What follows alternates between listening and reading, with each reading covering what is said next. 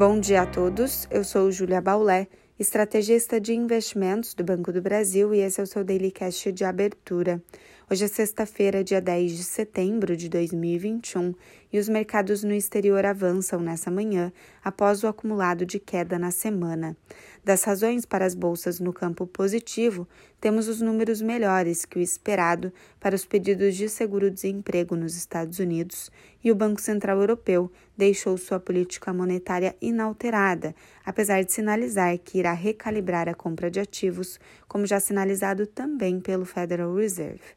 Outra razão foi a conversa ontem entre o presidente Joe Biden e o líder chinês Xi Jinping para alinhamento de interesses e maior produtividade entre os países nas discussões de temas em comum. Segundo a Casa Branca, eles tiveram uma ampla e estratégica conversa sobre os interesses e perspectivas.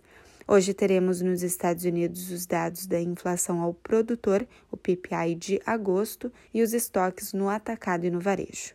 No Brasil, os mercados reverteram o viés pessimista e encerraram o pregão ontem com alívio, motivados pela nota de recuo do executivo. O Ibovespa avançou um vírgula setenta e dois por cento, encerrando aos cento e quinze mil trezentos e sessenta e um pontos. O dólar teve queda sensível, assim como a curva de juros mais longa na sessão estendida. Já a ponta mais curta da curva de juros reflete o anúncio do I P C A de agosto, que veio mais forte que as estimativas do mercado e deverá revisar a inflação e Selic para o fim do ano, ambas possivelmente acima de oito por cento. Para hoje, as bolsas internacionais no positivo ajudam o Ibovespa na tentativa de manter a recuperação dos mercados observada ontem.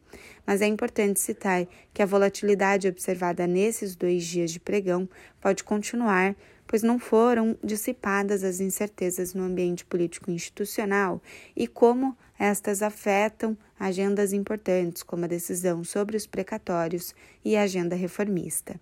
No câmbio, as moedas de emergentes valorizam marginalmente ante o dólar e na agenda de indicadores, hoje teremos a divulgação das vendas do varejo em julho.